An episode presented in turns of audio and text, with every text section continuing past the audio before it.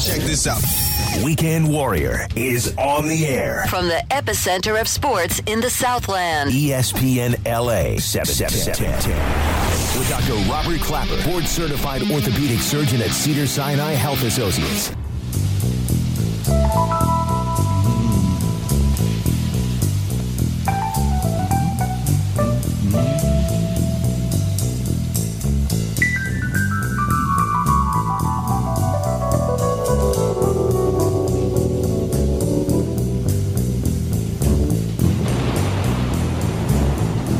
Welcome back, Weekend Warriors. No, it ain't raining. But those are the riders on the storm. Not in the storm, but on the storm. Jim Morrison and the Doors. What a genius idea to use as a sound effect the thunder and the rain itself. It's like having another member in the band playing an instrument, isn't it? What a genius idea. Well, where else in my lifetime have I heard the rain used as a musical instrument? Well, I heard it in this song by the Cascades from 1964. That's right. That's, that's a thunderstorm. And here's the pitter patter of the rain. And the name of the song is The Rhythm of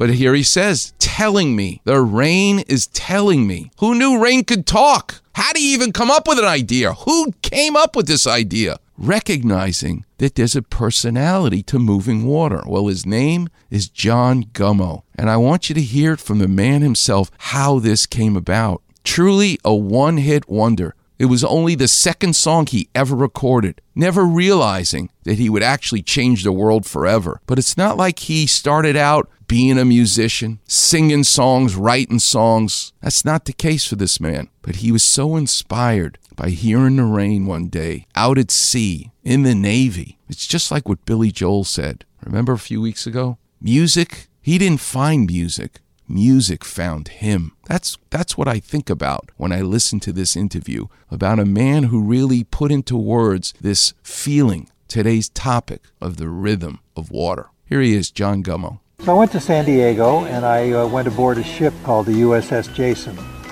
While I was aboard the What, ship, what kind of a ship was it? it was a repair ship. It's an auxiliary repair, AR. It was uh, USS Jason AR-8 is what it was, and uh, they have their own uh, their own group on uh, on the internet. But uh, I checked aboard the ship, and uh, I immediately found out that there was a shipboard band called the Silver Strands, and they, when we were out at sea, they oftentimes would go to uh, the rear part of the the poop deck and and do concerts back there. What year is this? You're not going to believe it. 1959, 1960. We're going way back. And I was always there. I was always a big fan of music, and I always used to sing a lot when I was in high school. Roughly what year are we talking? We're talking 1959, 1960, and uh, we used to rotate. So Eisenhower's still president. This is back in the Eisenhower Uh, administration. yeah, I guess he was. He didn't leave office until Kennedy took took office in January of '61. So this is back at the end of the Eisenhower era. Right.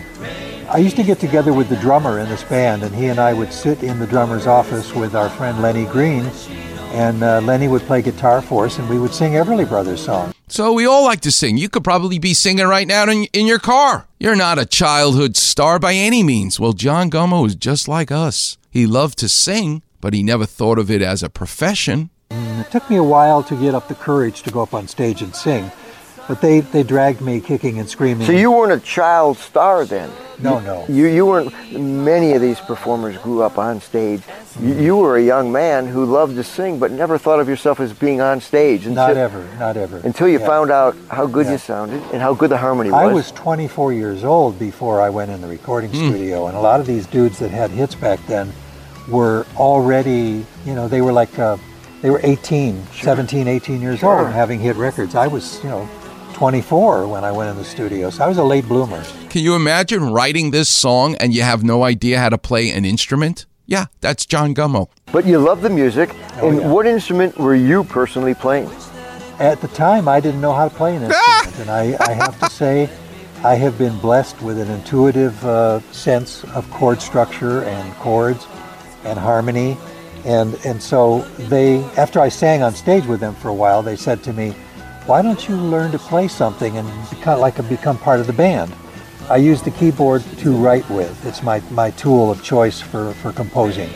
However, I'm not really good enough to perform on to stage. perform on stage. I remember when Ed Bradley interviewed Bob Dylan. He said to him, How'd you write Blowing in the Wind? How did you write all these amazing songs? Bob Dylan said, I don't know. What do you mean you don't know? You wrote some of the greatest songs ever written. He goes, I don't know. They just came through me. That's what Bob Dylan said. They just came through me from up above. That's what happened in this song to a guy who doesn't play an instrument, who didn't grow up making music, singing music. He's 24 years old, but here's the secret. He's number one out on the ocean, which is moving water. And on top of that, it starts to rain. It's like someone tapped him on the shoulder and said, Hey, buddy, I got a song for you. You're on board the Jason, the AR-8. Yes. You're out in the middle of the Pacific Ocean. It's raining, and and the ship is tossing, Right. and the waves are coming over the side of the ship, and and you're thinking to yourself, "Boy, I can't wait to get home." Or no, you're thinking of something about the rhythm. Yeah. You're feeling the rhythm, the pulse. That's where it started. I was standing a mid-watch up on the on the uh, the deck of the top deck of the ship, and uh, I had this idea in my mind. Well, first of all, my friend Lenny Green, who is a, a, a very good composer, he would play me some of his stuff, and I used to say, I used to think to myself, I think I can do that. Yeah. I went to see the David and I looked at this sculpture that millions and millions of people have seen. I'm the only Schmendrick who looks at the David made by Michelangelo and says to himself, I think I can do that. Yeah, yours truly. Now I go to Italy, get the marble blocks that Michelangelo used, and I try to do exactly what he did, which is insane. But why not? Why not? My mother used to say, Robbie, say yes to everything in life. Don't worry, the world will tell you no enough. Say yes to everything. Why not? Why not me? That's what you need to say to yourself. That's what John Gummoe is teaching us. I don't play an instrument. I've never written a song. And I'm out here in the middle of the ocean and it's raining. Somebody's talking to me. I'm going to make it into a song. And I, it, it just never occurred to me how I would even start. but uh, I started with the title first and the concept, and I wrote the lyrics first. And this whole thing all unfolded over a period of months. And uh, I finally um, was able to uh, sit down at a uh, piano keyboard and start uh, pecking out melody and all that. And uh, and we eventually put this song down as a demo on tape.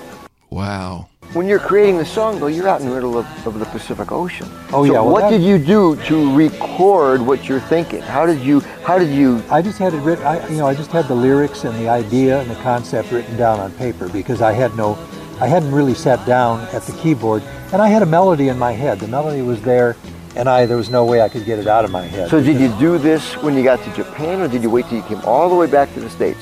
it seems to me I did most of it after I got back to the. States. Oh my God. You didn't know that the second record was going to have the impact that it did. I had no idea. Had no idea. And you didn't know. So the second record was Rhythm of the Rain. Did you expect it was going to have any type of impact that it had? No. No. I, I mean, I didn't know. I just was, you know, I, I knew that we had done all the right things and I knew I was with the right people and everything that was that should be was in place. I had a great arranger. We recorded the song with the Wrecking Crew. He's so beautifully honest, isn't he? So self deprecating. John Gummoe, you wrote one of the greatest songs ever written. It's just beautiful to hear a man so humble speak. So when you walked into the studio, tell me what it was like for a young man coming in to record, and now you know you're going into one of the best recording studios in the country, if not the world, and just little old me is going to get to record with my group the song that I created. How are you feeling? I was excited, I, and I think I was. Uh, there was something about the vibe there with these these people I were I was with. I mean, I was with a producer who'd already had hit records. I was, you know, I had a group that had a very current sound for the for the era. uh, I was like very excited. Yeah, who's on guitar? Two of the greatest guitar players of all time. Carol Kaye on the bass and Glen Campbell. Yeah, that Glen Campbell. And Hal Blaine on the drums. Probably the greatest drummer ever. That's who's at Gold Star with this little song he dreams up on the deck of a battleship. Oh so yeah, yeah. A lot the of Rhythm people. of the Rain hit the charts in January of '63 at number 80 with a bullet, and just kept, you know, uh, jumping like 20 point increments all the way up to the top five. So it was that that probably was more exciting. How was it put together? How was it assembled? Because we know it begins with that clap of thunder in the rain. Well, that was Barry De Vorzon's idea. He was the producer of the record, and uh, Barry was the one who came up with that footage or the uh, the sound bite for for the thunder.